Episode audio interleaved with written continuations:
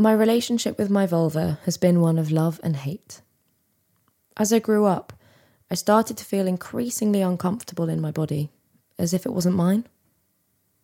I started to feel as though I shouldn't have my vulva at all, and in fact, it should have been a penis. This caused a lot of distress at certain points in my life and led to a lot of confusion about my gender identity. It's taken a few years of working through it with a therapist to get to where I am now.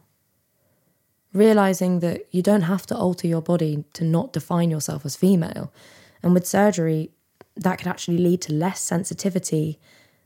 It is better to learn to love the body you have and celebrate the fact that you're healthy and functional. My body could make another human thanks to having a vulva, and this is a powerful thing. As I write this, I realise I still have a way to go, but I know that eventually I will fully accept the body I was given.